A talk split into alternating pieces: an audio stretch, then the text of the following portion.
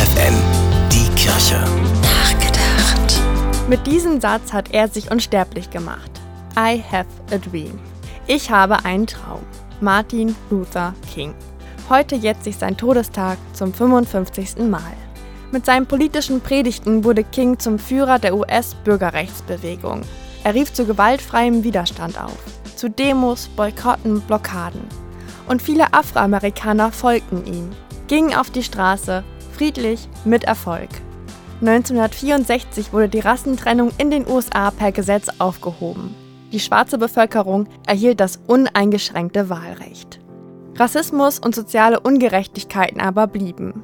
Am 4. April 1968 wollte Martin Luther King in Memphis, Tennessee sprechen. Auf dem Balkon seines Hotels wurde er von einem Attentäter erschossen.